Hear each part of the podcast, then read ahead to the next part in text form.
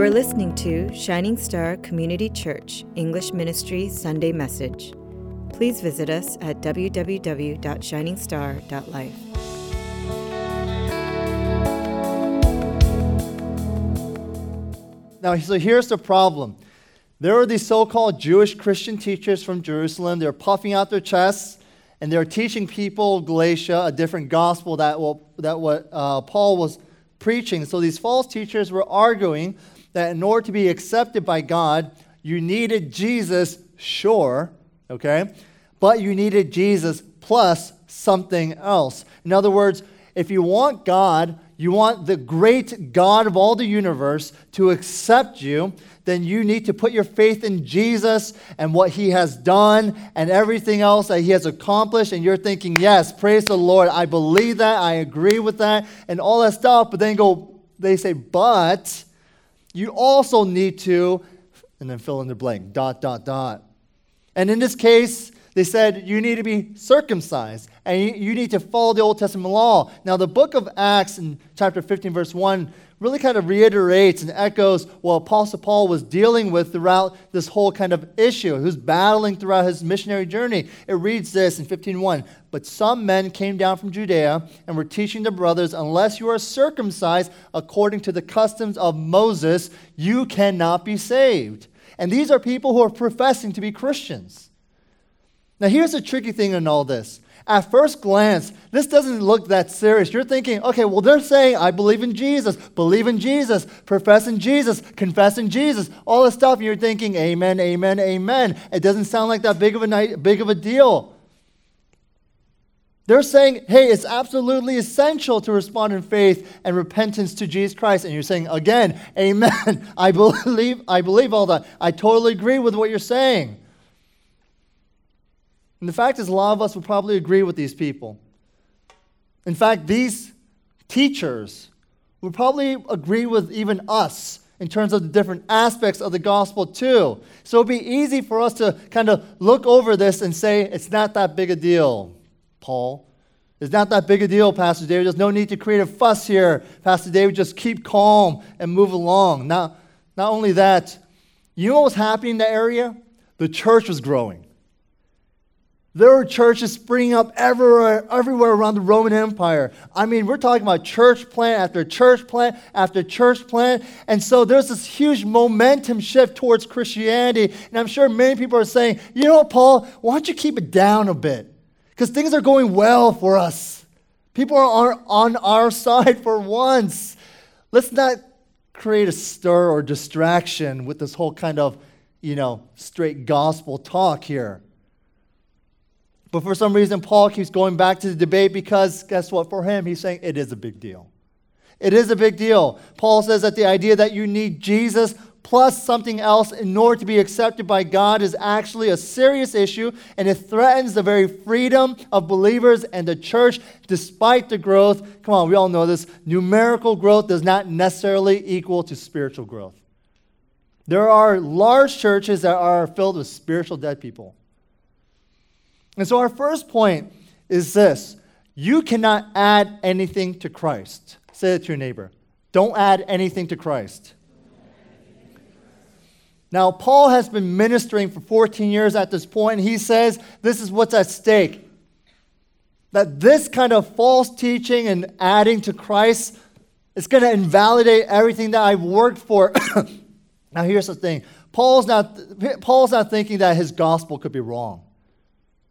No, he's not, he's not defensive about that because he's already told us my gospel message that I'm proclaiming to you all right now is not from me, it's not from my teacher, it's not from some sort of human origin, it comes from Jesus. So I am set with what I'm preaching about. You guys are the ones that are making a mistake right now. So he's saying, I understand the gospel message because it comes from Jesus. Now, here's the thing the moment the purity of the gospel becomes compromised, and we allow, for instance, circumcision as part of the gospel, then what happens is it becomes a slippery slope, and in no time it will introduce anything else and everything else to the gospel, where the gospel eventually, eventually loses meaning and efficacy. Now, here's the thing I saw a recent debate, recent as in I recently saw it, but the debate happened over a year ago. it was with a pastor, uh, the, the first Dallas Baptist Church pastor, and a um, pastor, I forget his name, uh, and a and he was, on the panel was him and also a lesbian clergy woman priest. The moderator asked the pastor, Pastor, what's your stance on um, homosexual marriage, gay marriage? And so that pastor simply quoted from Scripture. He says, Well, this is what Jesus says in Matthew 19. And then the clergywoman responded saying, You're wrong. Because she says, according to my tradition, and by the way, tradition means this it's a transmission of beliefs that have been inherited and passed down from generation to generation. So if you're a Baptist, Presbyterian, whatever you want to call it, you all have traditions. It comes from a different time, a different place, and it gets passed down to generation to generation. She's saying, my belief, my kind of denomination, if you will, my doctrine, my understanding, my tradition have been passed down. And she's saying this, even though it's about a few hundred years ago, she believes that it's somehow because of the length of her time, which really is no length at all compared to mainline denominations. She's saying, I have authority. And so she's saying, my interpretation of Scripture dictates that homosexuality was never a sin, and so redefining of marriage is a non issue. And so then the pastor responds and says, I see. Well, here's the thing I have one question and only one question to ask you. Can you answer to me and tell me what Jesus says in Matthew 19? And then at that moment, the clergywoman, she got upset. She got upset.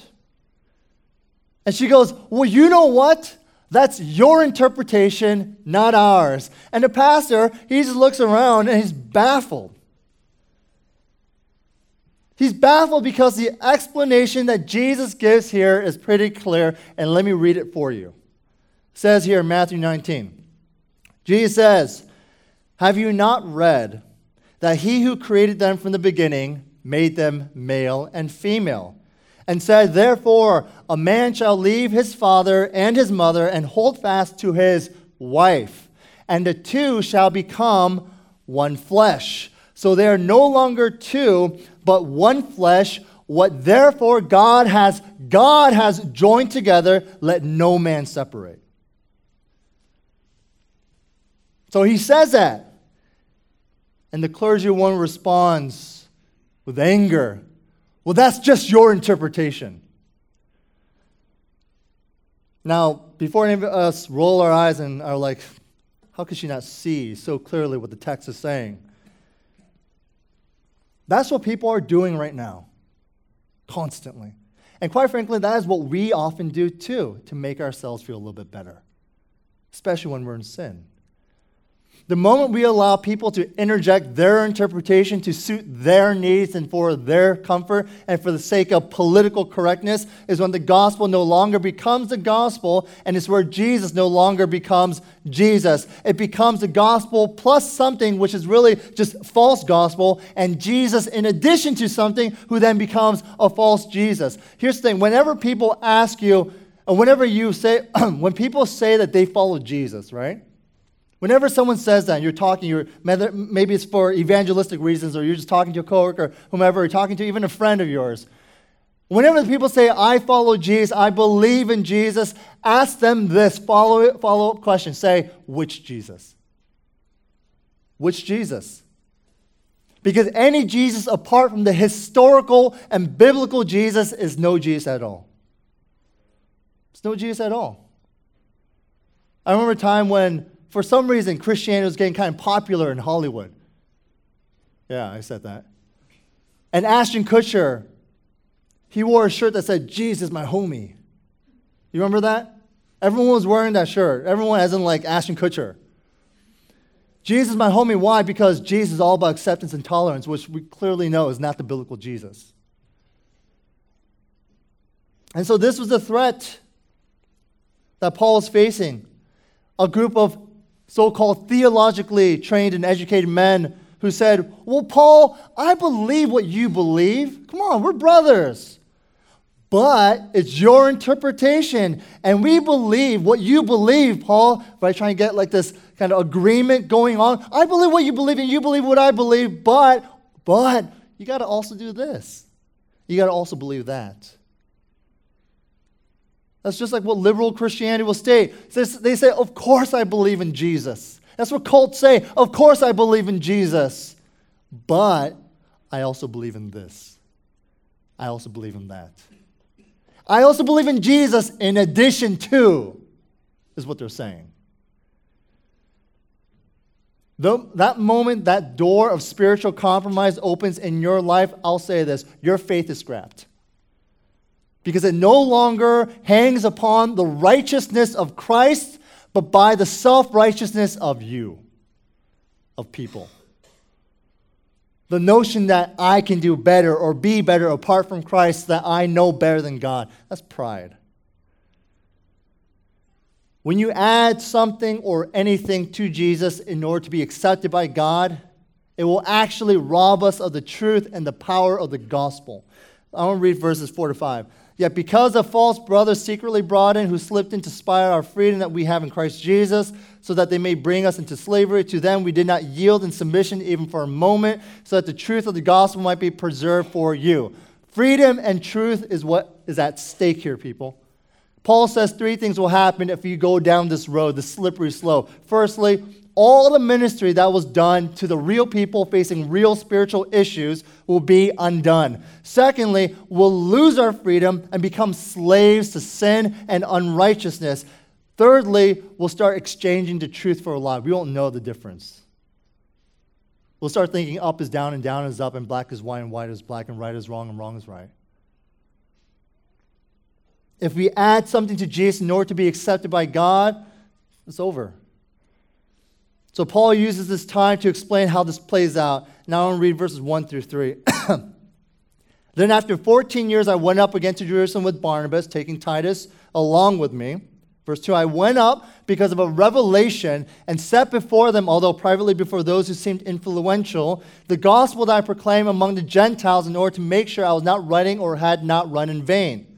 But even Titus, who was with me, was not forced to be circumcised, though he was a Greek. Now, Paul, right now, as he's speaking to the people of Galatia, he's showing a lot of wisdom here. Because it's one thing to simply discuss and think about abstract theological ideas, but it's another to actually apply it to real people in real situations. So that's why Paul brings up Titus to illustrate his point.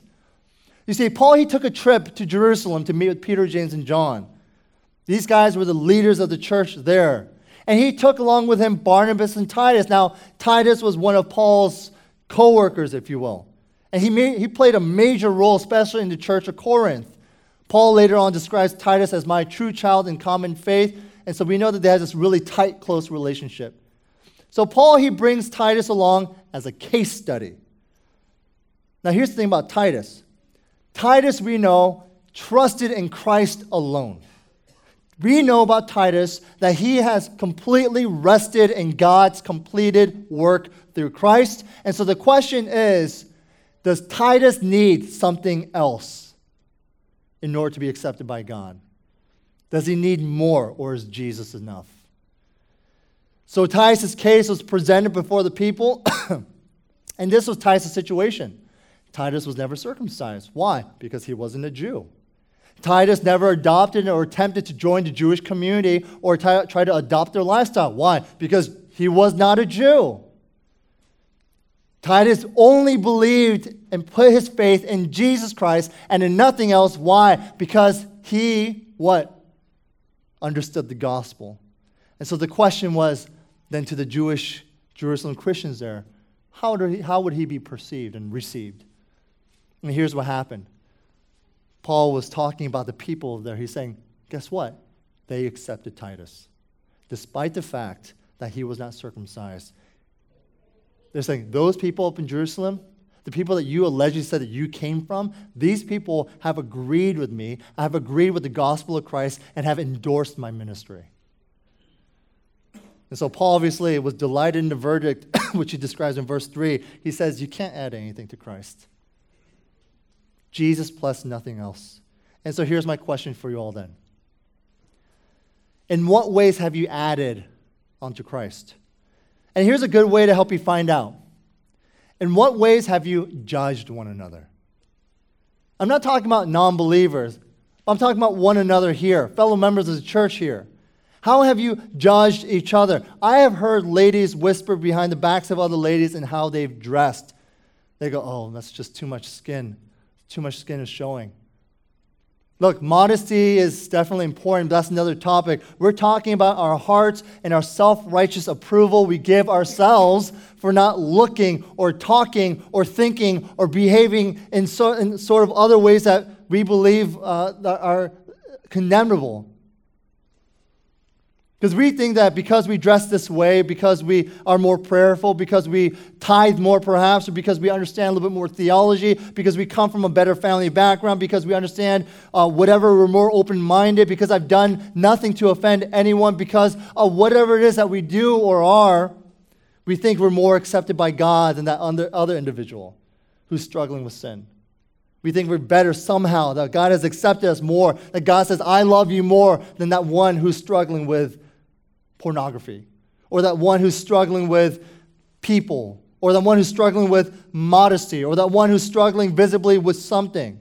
Do you see how easy it is for us to tack on to the mercy and grace of God with our self righteous expectations and demands? Do you see that? do you guys understand what I'm talking about here? Do you see how easy it is?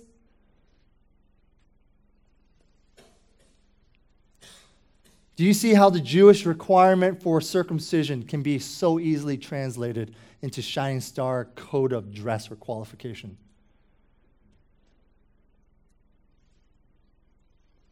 Well, you know, it's all about Jesus and only Jesus. We are to then be led by his humble example, and that understanding allows us to submit and find great freedom in the grace of God. We're no better than any other just because they're less polished than we are, having a seminary degree with a Christian background, Christian parents, married to a Christian spouse who prays and reads the Bible every single day, and, and, and anything like that does no more, takes away any less of the grace of God than someone who may not look and at times behave differently than you. Our second and last point is that there is one church. It's certainly diverse it's one church, different in many ways, it's one church and one body. Turn to neighbor and say, It's one church. Now, I think it's safe to say that Apostle Paul was a man who feared very little. He was jailed, flogged, stoned. You know what's crazy? In Acts 14, he gets stoned outside the city gates then what happened? Was he like, oh, Lord, someone please leave me out? No, he, he got up because everyone left thinking he was dead. He got up, brushed himself off, and went right back inside to share the gospel. He was shipwrecked, and he was eventually martyred for his faith. But you never read of him being filled with anxiety in the face of those circumstances. He was never like, oh, Lord, I'm so concerned about that person. But here in this passage, namely at the end of verse 2, Paul, he kind of admits his fear. I went up because of a revelation set before them, though privately before those who seemed influential, the gospel that I proclaim among the Gentiles, in order to make sure I was not running or had not run in vain. What was he concerned about? What was it that he had to ensure lest his ministry get uprooted? Paul, he wasn't worried that his gospel was going to be different from the other gospels. The pillars, by the way, he was referencing verse 9, talking about Peter, James, and John, who were the church leaders, the pillars. He's not saying, I believe my gospel is inconsistent with theirs and that's what I fear. No, no, it's not, nothing about that. Paul's uncertainty has to do with the division in the church between Jews and Gentiles. That's what he was fearful of the division that happens in churches. And I'll tell you why. If a Gentile believer, right, that means non Jewish believer, raise your hand if you're a Gentile. You, we got Jews here? We're all Gentiles, unless you're literally Jewish. Okay? If the Gentile believers here were cut off from Christianity's Jewish roots, then they would lose sight of God's promises. You see, if they were not taught this from Genesis to Revelation, the truth of God's sovereign plan, then they would not know what God has in store for them. And that would not give them the courage to, and the momentum to keep going.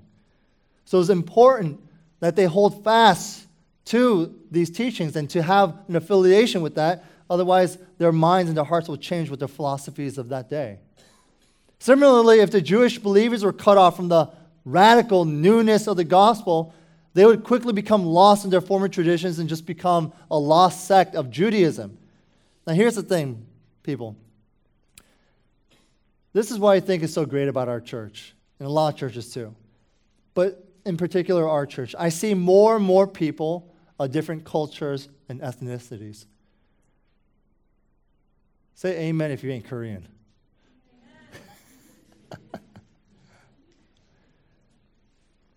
I see people from different walks of life. I see people who look and dress and present themselves differently. I see less and less uniformity. There was a time back in our early EM days when all the guys looked the same, had the same haircut, split hair, and wore Banana Republic. It was a travesty. There was a time when all the youth kids wore Timberlands with whatever else, whatever else goes along with that. I see less and less uniformity here, but what I do every, see every Sunday, and what I also see during life groups, and what I hear, and what I see when I speak with you all one on one, is this is a desire to know Christ and a desire for him to be known. I see that at our church.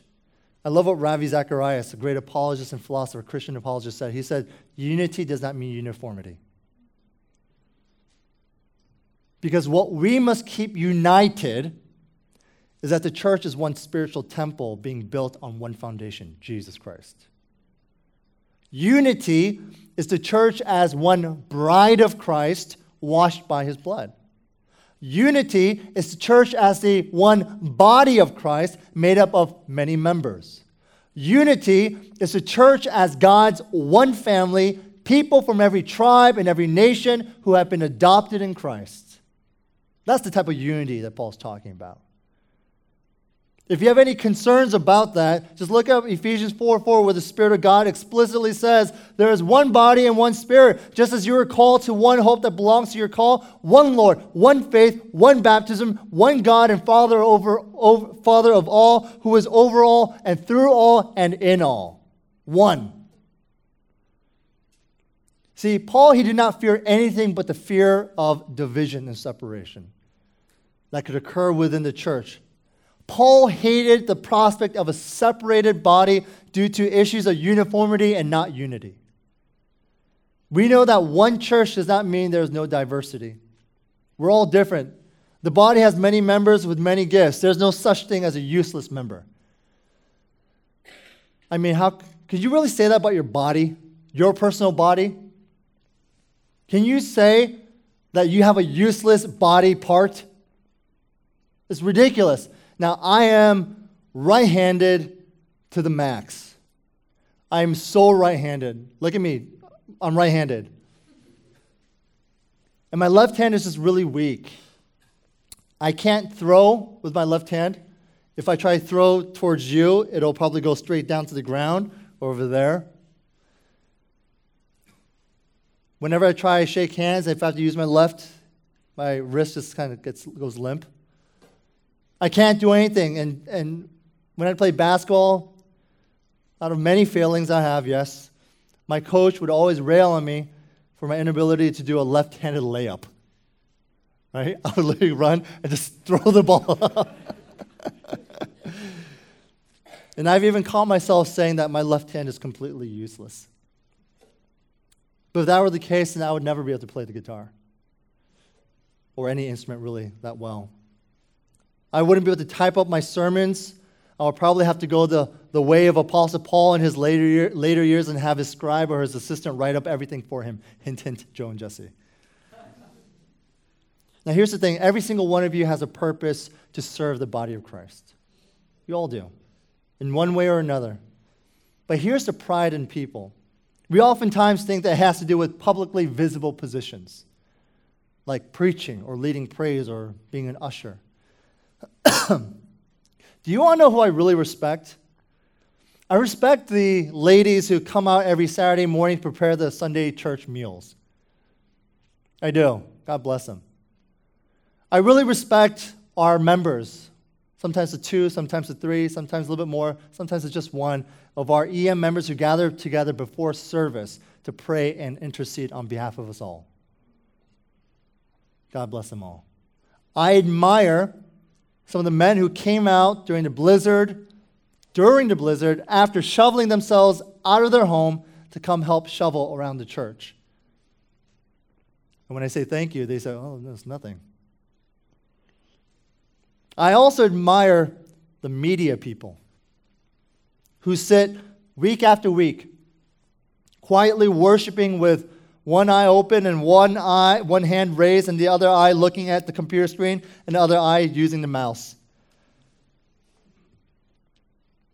so that they can make sure that the praise and service transitions uh, move along without flaw you know who i equate them to they're all smiling and giggling right now because of this recognition I equate them to like NFL kickers. When they do well, no one bats an eye, right? At the end of service, do you guys ever thank them? You're like, well, duh, it's a given. Music should come out of the speakers. Pastor Dave should be heard. The PowerPoint should be done. But the moment one glitch happens, what happens? All hell breaks loose. And they go, what the heck? And we blame them. Rightly so. Tough gig. It is the differences that make up who you are that create this church, that creates such creativity, a sense of vitality within our church. I remember a time when I gave a sermon uh, to the church during family worship. This was many years ago, actually. Afterwards, people came up to me downstairs, and I was with my dad at the time. and they said, Pastor David, thank you for the sermon. It was really good. You're starting to sound a lot like your father. Now, here's the thing I took that as a compliment because if I could be half the man my dad is, I'd be happy. It's a compliment. But then my dad and I, a few minutes later, we walked upstairs to his office. He sat me down. And he said this. Now, I'll never forget it. He said, David, don't ever be like me. Be better. Be you, the way God made you to be. He says, David, you have a better ministry. You be a better preacher. You pray better prayers. You be a better leader. And I'll never forget that. Because we were never created to simply be like everyone and be like the people you see and or admire. We're called to be each in our own different ways more like Christ. More like Christ. And if you don't act and look the way others act and look, that's fine, but be more like Christ. Everyone here has a role. I was encouraged by a brother here who emailed me a few weeks ago. And um, I didn't get his permission to say this, but I don't care. He said in this email that he would like to commit to this church and learn more about church, and he said he wanted to serve. And I just want to read one little bit from the email that he sent. And I quote We see the seriousness of the discipleship in the church and the commitment and dedication. I would love to partake in any way to serve the church as well. It does not matter what task you guys want me to partake in, whether it is cleaning the restroom, etc. We would love to fellowship with you more in terms of Bible studies whenever you have time, so we may learn and grow in the spiritual truth. What? I usually get emails saying, Pastor David, you should step down. I want to preach. Who says that? Who says, bathrooms? I want to clean the restrooms. Do you know who says that? I'll tell you who says that. A person who understands the nature of the body of Christ, and he and this person who knows that pride before men will fall, but humility before Christ will be honored. So it doesn't matter who you are or where you come from. It doesn't matter how educated you are or not, you are or not, well, how spoken you are or not. It doesn't matter if you can play an instrument or not, or whoever you are, whatever you do, do it all for the glory of God. It is His approval we seek. Can you just imagine if the entire body simply wanted to please God? Can you imagine how well that body of Christ would work? Look, we're all going to bring different things to the table because we're all different people. But don't ever let differences bring disunity. It is the differences in giftings that will allow this church to function. It will be the distinctions of what makes you you and your testimony that will spiritually strengthen the unity of this church. There's only one church. It's definitely diverse, but it's still only one. If Paul hated the divisions churches face because of their bizarre desire for all the people to be the same, then we also have no right to divide Christ's church into cliques or competing camps or to demand any type of conformity. The only conforming allowed in our church is the conforming of our minds and hearts to that of Christ. So, what was the Holy Spirit? What did He highlight in your mind and heart right now, guys? In what ways have you altered the grace of God by adding your own personal expectations on others and on yourself? If Jesus and only Jesus, is it Jesus and only Jesus, or is it Jesus plus something else? But secondly, are we trying to cultivate spiritual unity with each other or superficial uniformity? Is there anyone here, for reasons unknown, has not lived up to your expectations? And you have this issue with one another. Could they be wrong? Sure. But what's also wrong is to assume that the same grace that God has showered you with, despite your many failings, somehow cannot be applied to that person you're struggling with. When we, when we fail to unite the church because of reasons like that, we are forcing everyone here to go through the same cookie cutter route we've experienced, and more detrimentally, we nail to that cross of Christ's completed work a sticky note of our unrighteous expectations. But when you make it about Christ and nothing else is added, it will force you to surrender all your pain, all your pride all your being because we know that there was nothing we could have done to deserve the grace of God. Absolutely nothing. Ephesians 2 8 says, for by, for by grace you have been saved through faith. And this is not your own doing, it is the gift of God. Let's pray. As we enter into this time of prayer, just reflect on the two points that was addressed. Is it Jesus and only Jesus?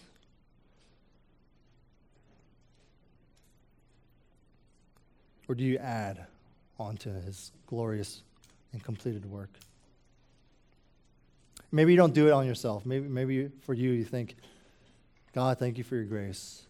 But the moment you start thinking about the other person, the person who's wronged you, the person who's offended you, the person who hurt you in some way, somehow, that grace cannot, for some reason, be extended to them. What then are we saying to the Lord? We're saying, Jesus, thank you for your work, but it's certainly not enough for that person or for me to forgive that person.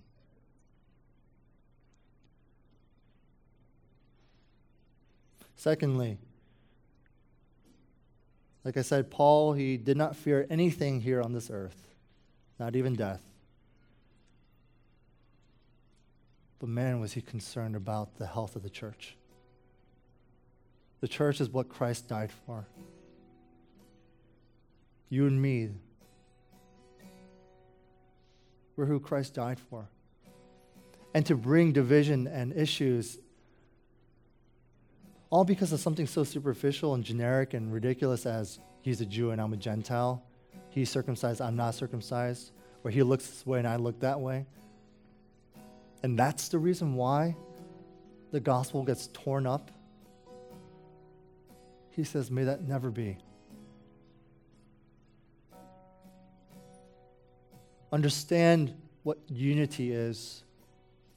Unity is understanding the cross, understanding the grace of God, understanding the authority of the word of the Lord. It is understanding that church is church, it is the body of Christ. We are his bride.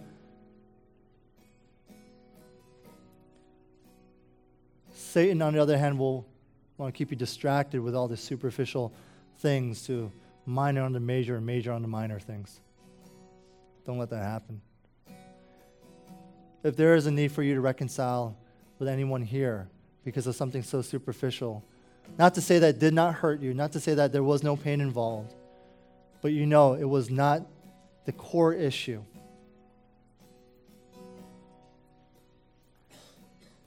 That you must forgive. Approach that person too. But make sure you're in a spiritual state where you can speak with gentleness and truth and grace.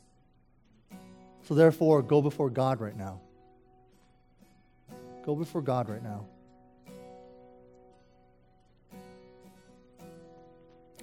going to give you guys just a minute or two. Okay, that's like 60, 120 seconds just to pray. And really ask the Holy Spirit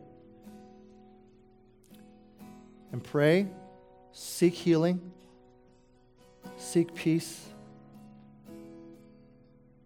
seek forgiveness, but also seek a heart that's willing to forgive too, and a heart that's willing to love and be compassionate, and a heart that's not willing to judge